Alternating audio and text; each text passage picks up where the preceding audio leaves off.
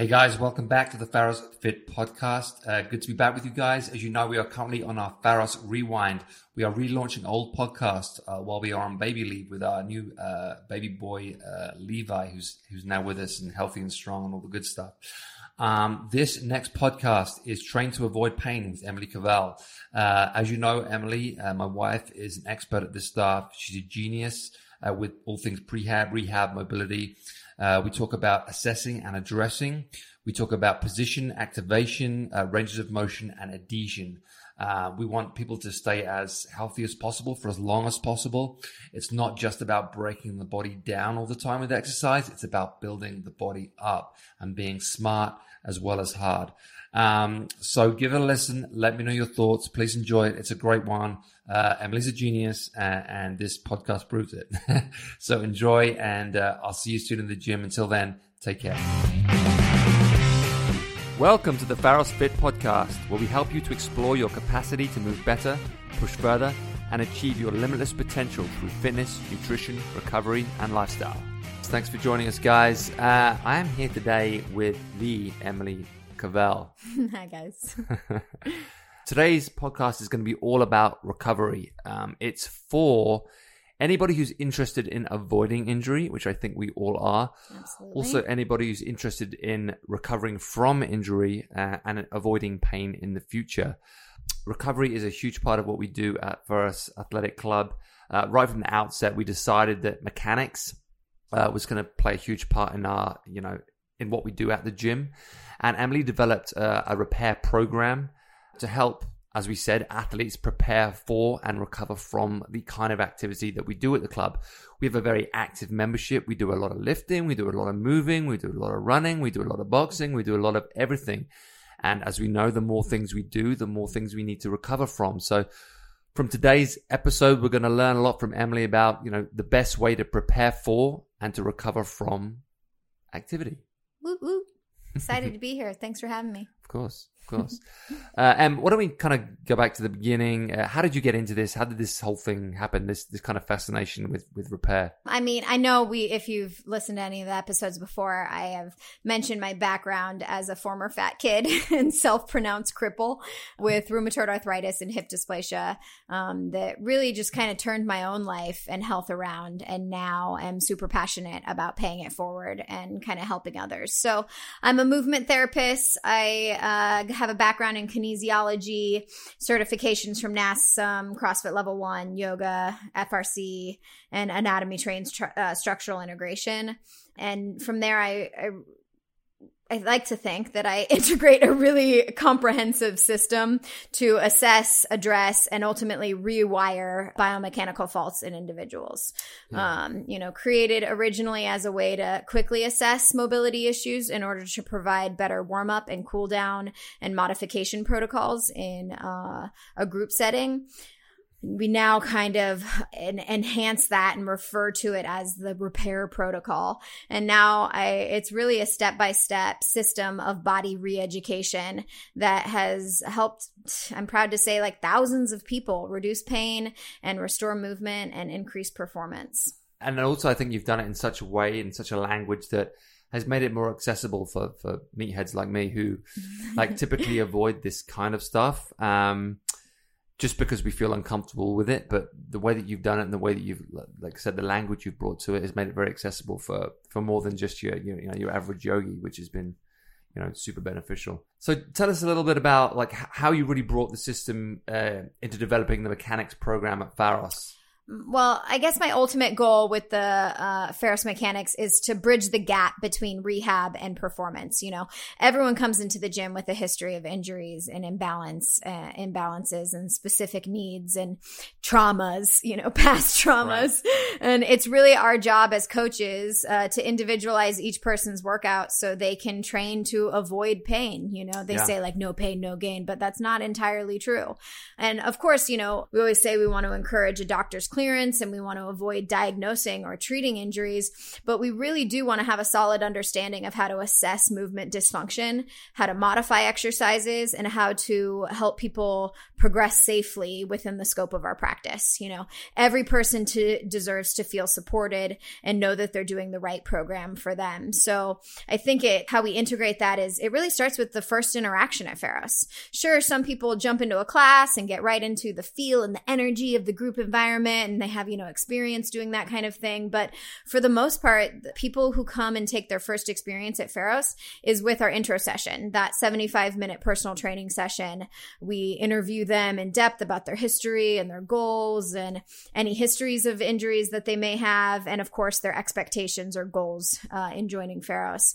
This is super important to me because I like to know how people fundamentally move before throwing them into any kind of performance. Yeah. And I really believe that assessments should be the backbone of Yeah. any training program. Why load bad mechanics, right? That's what you were saying. Absolutely. Yeah. It, and we see it all the time. Like they want to get strong, so they come in and do strength and just load uh, a lot of volume and a lot of load onto bad mechanics. And it just, you know, you have to strip off, you have so much more work to do.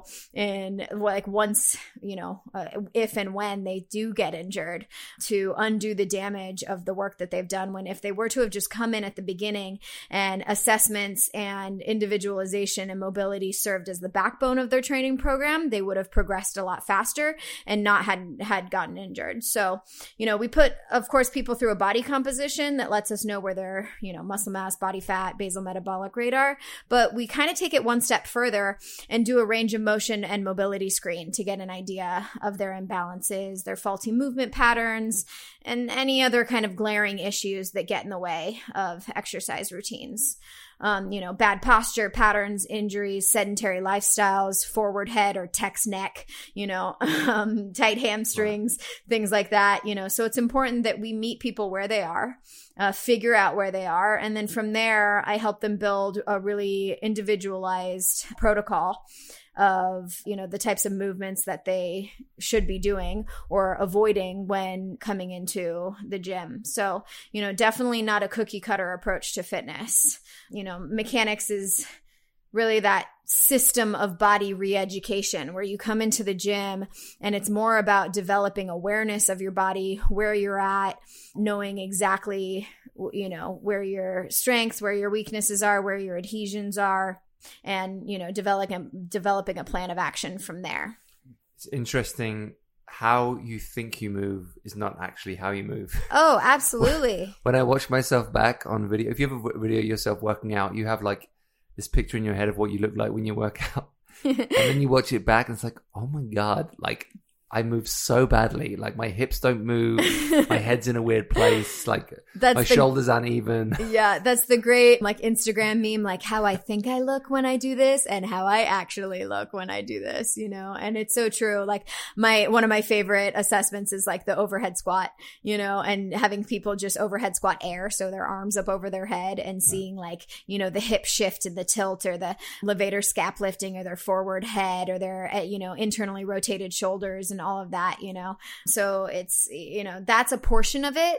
And from there, you know, I meet privately with people. I give people, you know, homework assignments that is specific warm up and cool down procedures that they should do specific for their own adhesions. But, you know, we also just want to offer as many healing domains in the gym as possible. So we all Sure. have an in-house massage therapist, chiropractor, acupuncturist, and these mobility sessions. So we, you know, have created this like really special environment where therapists are speaking to each other and we're also speaking to coaches. So coaches know when they come into class what's the best thing and the best protocol for these athletes. And you, you mentioned this this repair protocol. Can you can you kind of dive into exactly what that protocol is? Uh, sure, this p- very proprietary information that I Yeah. I've created. No, um, to break it down really simply, it is our job as therapists and as coaches. So whether you call yourself a strength coach or a corrective exercise coach or, um, you know, massage therapist or chiropractor or like anyone who's working in this industry of dealing with people and bodies and maximizing performance, it is our job to accurately and consistently evaluate four things. Position, activation, range of motion, and adhesions. So when I say position, it's, you know, what positions are you trying to get into? What does ideal alignment look and feel and stack like in your body? You know, we look at positions through kind of three different ways. There are the nine global movement patterns. Technically, there are only seven, and I added two. So if you look it up, it's going to be like seven global movement patterns. What is Emily talking about? I added two to the list.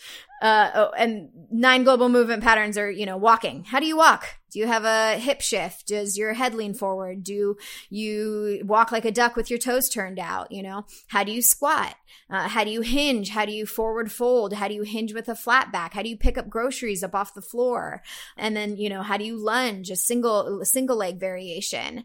From there, it's how do you horizontal push and pull? You know, can you push someone off of you? Very important skill. You yeah. know, can you pull someone towards you? Very important skill. Uh, vertical push and pull. That's a huge thing when you get older. People can't even put their, you know, put their cups back in their cupboard on the top shelf of their cupboard right. because they can't press overhead, you know? And then then twist. And then the two that I added are extension, global extension. I think people are really missing that. So I added it to it. And then, of course, the anti movement, which is core stability. Right. Which, uh, yeah.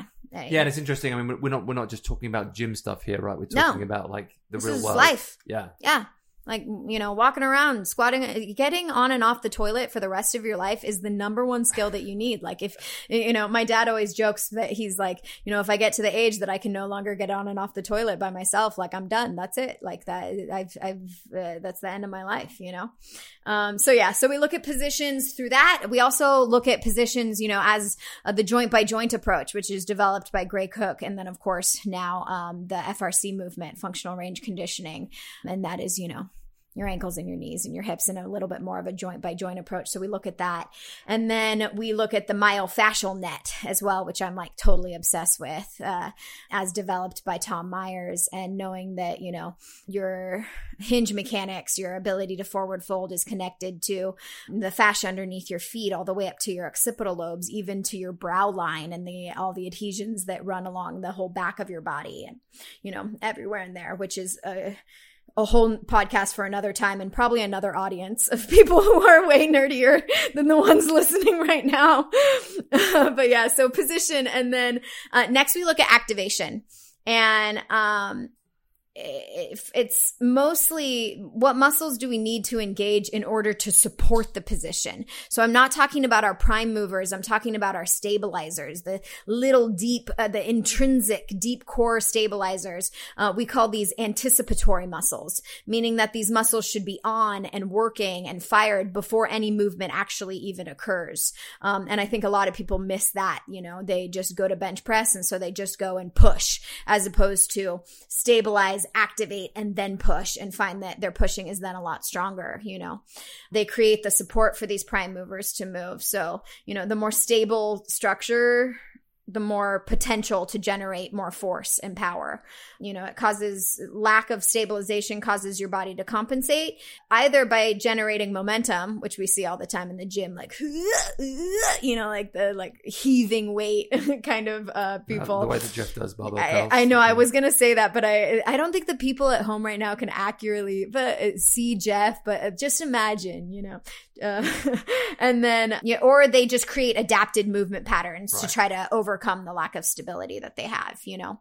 So uh, we look at position, we look at activation, and then next, of course, is range of motion. So we're taking note of end range capacity, of course, without struggle, struggle or with struggle, and noticing any compensation. So, uh, you know, if someone's moving uh, weight over their head or just their arms over their head, do we notice that their shoulders internally rotate or that their head pokes forward? Forward or that their ribs arch up. So, you know, you're trying to keep a really fine tune eye on that kind of stuff.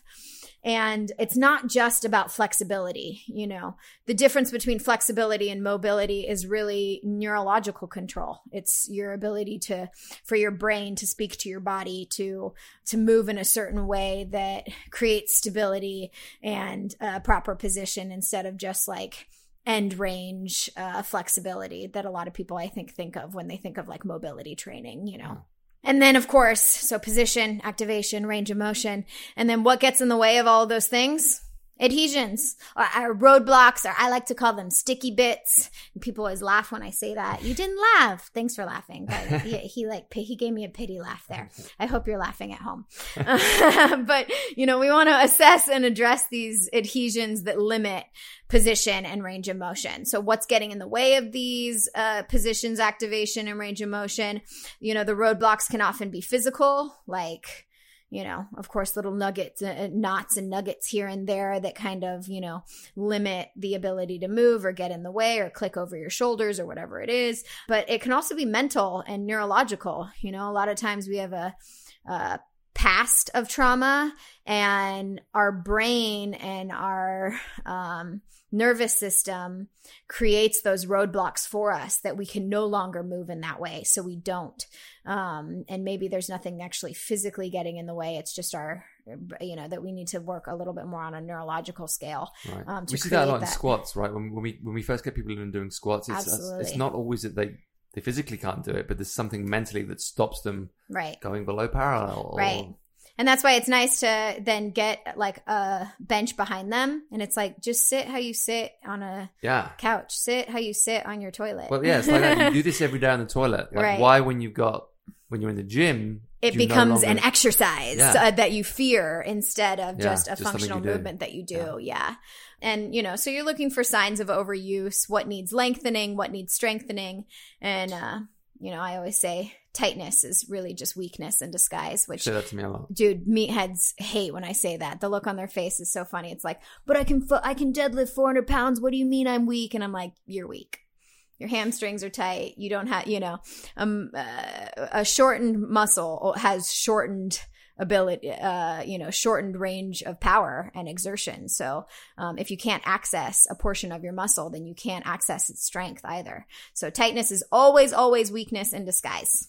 And then from there, you got to pattern it, right? You got to achieve good position, activation, and mechanics. We got to rewire that circuitry to create these um, instinctual movement patterns that just become kind of proprioception in your body. So, in short, or not so short, that's the repair protocol. And with the repair protocol, like are different days focused on like different kinds of mobility, like hip mobility on one day, ankle on another, or is it like a combination of? Um, so when it comes to like a group setting, like in yeah. repair classes, we definitely sync it up to the programming in the gym. So if Monday is more of a squat emphasis, then, um, you know, we're definitely focusing right. on that. So it's like, Hips what are you, and... what are you repairing from? So what was yesterday? What are you preparing for either today or tomorrow? And then there's kind of an element of meet them where they are. So it's like, what are you also just dealing with that right. we can kind of, uh, kind of go through? Through. I do find, especially with the background in, you know, exploring myofascial net and that, you know, a knee problem is not always a knee problem. It can often be a hip or a bilateral, uh, you know, cross diagonal shoulder problem. So sometimes when you are just focusing on the joint by joint approach, you're missing an opportunity to get a lot more, um, you know, see a lot more change happen when you think of things in terms of systems. So maybe I'll work posterior chain. So even though it's like we're not just working hamstrings, we're also working upper back and neck positioning and things like that. You know, so I I would say yes to some extent it's focused, um, but then to another extent it also is. You know, your body is you're not a a set amount of muscles. You have one muscle that that inserts at a set amount of places. And right. so sometimes it helps to kind of like think of your body as an entire unit, not uh, separate units that need compartmentalizing. And how does that differ from the one-on-one mobility work that you do, like the group stuff versus the one-on-one? Well, you know, people either come because to work one on one because of a fear of training due to injury or mobility gaps that are affecting their performance. So the one on one is a lot more screening. If they have a history of injury, it is where are you at in your rehab? Where are you at in your physical therapy? What have you been cleared uh, for by your physical therapist? And are we on phase one, two, three, or four of physical therapy and getting back to performance? If if it is a performance issue, it's where are your gaps, and then can I give you some specific uh, drills to help improve those gaps? Um, so it's a lot more focused, and the individualized stuff is you know, it's a lot of homework. You're signing up to come in 15 minutes or half an hour before or after class right. um, and um, getting more work done specifically for you. I would say in the group setting, we're working on like more of these global imbalances that we okay. see most people come in with, you know, posture issues, hinge issues, hamstring issues, like more of the everyday stuff or the uh, program specific stuff that we're working on. But in the individualized approach, you know, it's oftentimes people coming back post injury, post physical therapy, that you know, there's this horrible place of, okay, I had six physical therapy sessions and now what? Right. And I'm not quite ready. You know, I had a meniscus tear and I'm not quite ready to come back into a strength training or a sprint class or, you know, train, which is a lot of like change of levels or things like that. So it's like, how do I manage my training, uh, volume and load now? What modifications do I need? And what exercises take me from physical therapy, which is maybe phase one or two, to now phase three or four, where it's that progressive overload that gets them back into the performance that, you know, hopefully, uh, or is their goal, you know? And I'm assuming, like, as always with gym stuff, you see trends, right? You see, you see common faults um, with, with communities. What are the most common ones you see, you know, with our community? What are the common faults you see in people? Um, well, in general public, so not necessarily athletes, but just people coming straight off the street. Um, a big one is a lack of global extension. So lack of hip extension and chest extension. Well, what does that mean? Like, um, for the average person? for the average mean? person. Uh, uh, the uh, lack of ability to chest bump the world. You know, their right. shoulders are always rolled forward. Their shoulders and arms are in front of their body because everything they do is forward leaning. They're driving. They go from, um, you know, driving their cars and being hunched forward in their traps stressing out up into their ears to sitting down at their computer right. with their arms in front yeah. of their body. They don't spend a lot of times with their arms behind their body. And if they do, then they'll compensate with a lot of thoracic extension and rib flaring and not a lot of like, you know, spinal alignment. So we see a lack of extension um, in your chest. We see a lack of extension in through your hips. Um, so, uh, you know, people sit all day, they're sitting at a 90 degree angle. They move from their car at a 90 degree angle to their uh, to their uh, office at a 90 degree angle to their couch watching Netflix at a 90 degree angle or you know maybe recline back a little bit. Um, and people are really missing the ability to extend their hips. So you know we say like oh you have weak glutes you can't access your glutes. So a lot of people are like, oh, you got to strengthen. Let's start doing squats. But if you're not even able to get into a hip extended position, then you're not really able to access the strength of your glutes that you need in general. Right. I say this to you all the time, right? Like we can do reverse hypers all day, but if we're not training the posterior tilt of your pelvis and the extension of your hips, um, then you know your reverse hypers are only going to get you so far uh, before we start to see more uh, kind of compensation. So lack of extension is a big one. Uh, and then lack of proper hinge mechanics is huge. You know, like how you pick up your groceries. Like people just round and forward fold and flex all the time. And what I'm really talking about is uh, hinge is the ability for your hamstrings to separate from your hip, to separate from your spine. So if you're having trouble visualizing that, imagine that we're looking for an angle, not an arch. You know, right. that when you bend over and pick something up, I don't want to see this global arch of your body. I want to see like a 90 degree, uh, like flat back. Like I want to be able to eat dinner off your back. That's how flat your back. And yeah, I have to say, I think when, when I've done intros uh, and done screens and stuff, this is probably the biggest one that I see. Like people, I'll say all day long, just shove your bum back as far as you possibly can and right. keep your back flat. And the amount of people that just cannot shove their bum back, they yeah. just can't do it. Lean their it's body incredible. forward. Yeah, it's yeah. crazy. Yeah. And like I'll I'll I'll demo it, and I'll say watch what I do, and then copy me, and then they'll do it. It's like, do you think you just did what what I did? That, right. And know, they do. And they do. They think yeah, it's they the same think, thing. Yes. It's like no. Yeah. um, and then another one is lack of rotation because not a lot of our life allows us to do rotation. Um, both that is spinal rotation, but also hip. So internal right. and external rotation and then shoulder internal and external rotation um we I, I see a lack of that. And then a lack i you know in a lot of other uh like gyms and fitness programs i see a lack of training that rotation. Yeah. so then when people rotate they just throw into their low back their you know your lumbar spine are big, uh, big junky discs with a lot of fluid in between. So they're of course the most flexible as opposed to your mid back, which has ribs attached, right? So you're not going to get as much rotation from there. Um, so a lot of people just throw into like a, you know, a twist and just crank through their low back as opposed to finding more global, uh, spinal rotation, um, and finding, you know, each segment of their spine to have a, uh, that available rotation. I, I think um, like even, even with people who train a lot, like I, I remember when I used to box box a lot, like I used to be rotating all the time, right? Because I was, you know, throwing those kind of sure. shots. I was focusing on a lot of twisting and so forth.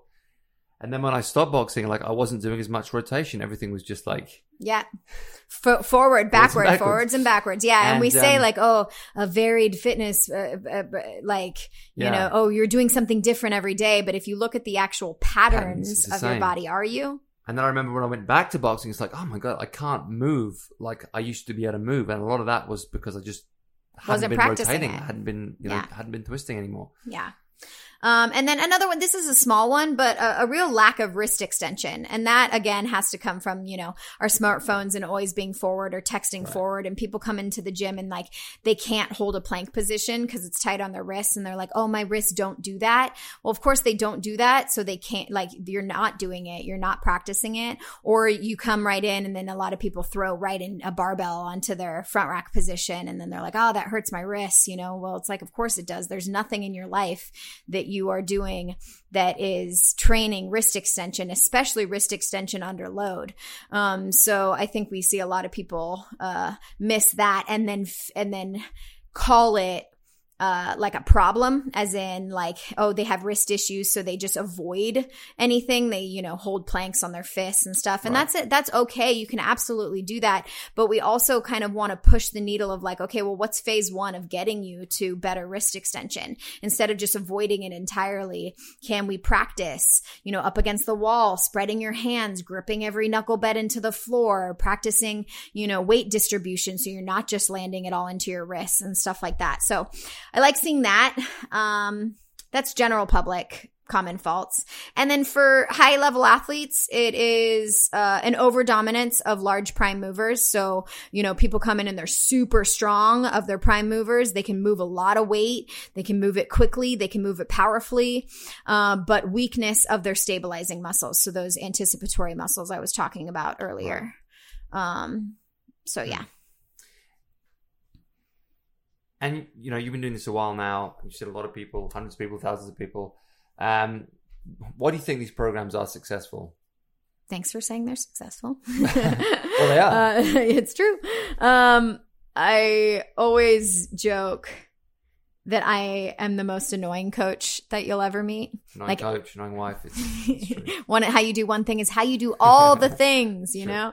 Um, but it's true. I'm so nitpicky. Like I will not let you move like shit. And I have a very, uh, keen eye on assessing and addressing and seeing these common movement faults. So I think a lot of that is just being very aware, hyper aware, that type, that, you know, that part of my personality that's already like that lends itself really well to, um, you know, being in the gym and noticing those things and, you know, working with people. But unlike, you know, in terms of the program itself, it's like, you know, I think a lot of other flexibility programs fail because they're not providing long lasting improvement in mobility. They, um, you know, quick fixes, three minutes here, you stretch your hamstring forward fold. Oh, I, oh, I can touch my toes. And the next week, oh, why am I back to where I was before? You know, um, it's successful because it's built around creating neurological control and patterning as soft tissue is changing and your positions are improving. So once you achieve a new range, how do I teach my central nervous system to control that newly acquired range? You know, that's what I'm passionate about. Yeah, and I think a lot of it is like understanding as well. You're very good at explaining to people what the problem is and how to fix it, as opposed to you know, it's very easy to go online and watch a, a stretch video about how to stretch this, how to stretch Sure. that, but you don't really understand what the problem is or you know, why you are weak in that area or you know Right.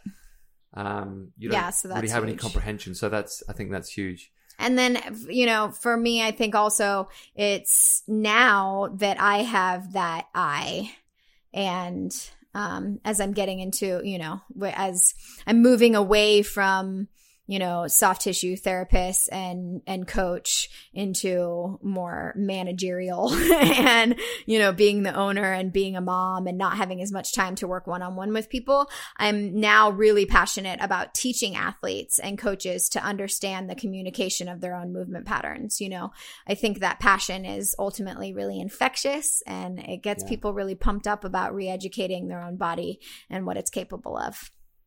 You know, we, we talked about the one to one stuff, the one on one stuff. We talked about the, the you know the group sessions. Now you're a mom, um, and, And you're you a know, dad. You're, I'm a dad. Uh, business owners, all that kind of stuff. How is this now scalable? How do we how do we you know how do we grow this thing?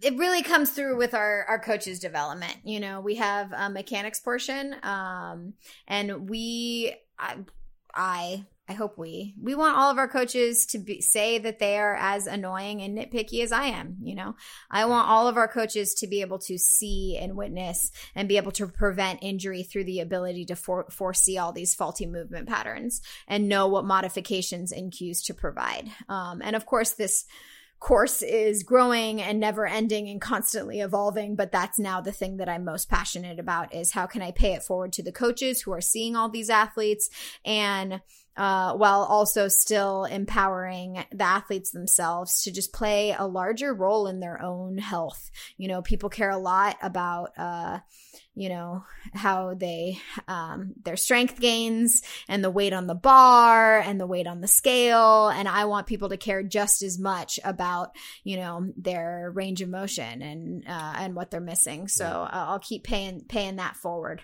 Um, but for now i'm just like focused on developing coaches that they can have the same eye to stop injury before it starts. I think there's a lot of people out there um, who have had injuries, who do have problems, um, and they're worried about getting back into training. Do you have any advice for people who are, who are coming back from, from injury that you'd like to? Absolutely. First, get cleared. Get cleared by your doctor, your Yeah. physical therapist. Um, and then it's a constant ongoing process of learn or relearn and then control. And then from there, load and explode. A lot of people just come in and get right to the load part. Um, but, you know, learn the mechanics, learn to control those mechanics. Then from there, you can load those mechanics and then explode and get, you know, um, a lot more fast moving. So progressive overload is really the answer. And that takes patience and it, it doesn't always take li- quote that that you know the quote unquote listening to your body you know because sometimes your ego is speaking way louder than your body is. Um, you know one of my mentors and creators of the postpartum and uh, um, pregnancy and postpartum athleticism brianna battles she instead says listen to the voice that you have been trained to ignore which i love um, you know. Uh, and then you know from there make sure that you enlist the right help uh, get someone to check you out and help you build a program that takes you from rehab back into performance. Make sure that person is nitpicky. Um, you know, if they annoy you a little bit, they're probably the right person to help you. Maybe I'm just saying that. Um, and you know, the biggest thing is don't just dive back in. Um, and remember, doing nothing is doing nothing. A lot of people come in and they're like, "Oh, I'm taking it easy. I'm laying off my shoulder." That almost never helps in the long run. For acute pain, yeah, you know, you gotta you gotta stop a little bit. You gotta scale back. You gotta let inflammation lower. You gotta you know do the the rice methodology of if you have an acute injury. But eventually, we need to adopt the protocol of training the position, learning the activation, the stabilizing, um, getting back into whatever available range of motion you have, and improving that overall patterning. Very cool. Um, so from here, like uh, any actionable tips that that you can give people who are looking to, you know, increase their performance somewhat. Yeah, for um, the performance driven folk out Yeah. there. Uh, build better warm up and cool down protocols specific to your programming. Right. So, um, you know, don't just come in and do the stuff and skimp out on the warm up. Yeah, I see that a lot. Like people just do the same warm ups, even though the workout is completely different. Right? right? Like this is my thing. I mean, unless you have a really thorough but a joint by joint body, like a body warm up, um, you know, think about what's the focus. What is the emphasis for today? What are you repairing from? What was yesterday's workout? What are you preparing for either today or tomorrow's workout? And then, of course, any, uh, you know, extras, the traumas that you have, the little impingement here that you're feeling, you know. Um, I would say that that's probably the the biggest tip is build better warm up and cool down protocols. And if you don't know how to do that, yeah, you can go on YouTube University and find the stretch for this and the stretch for that, you know.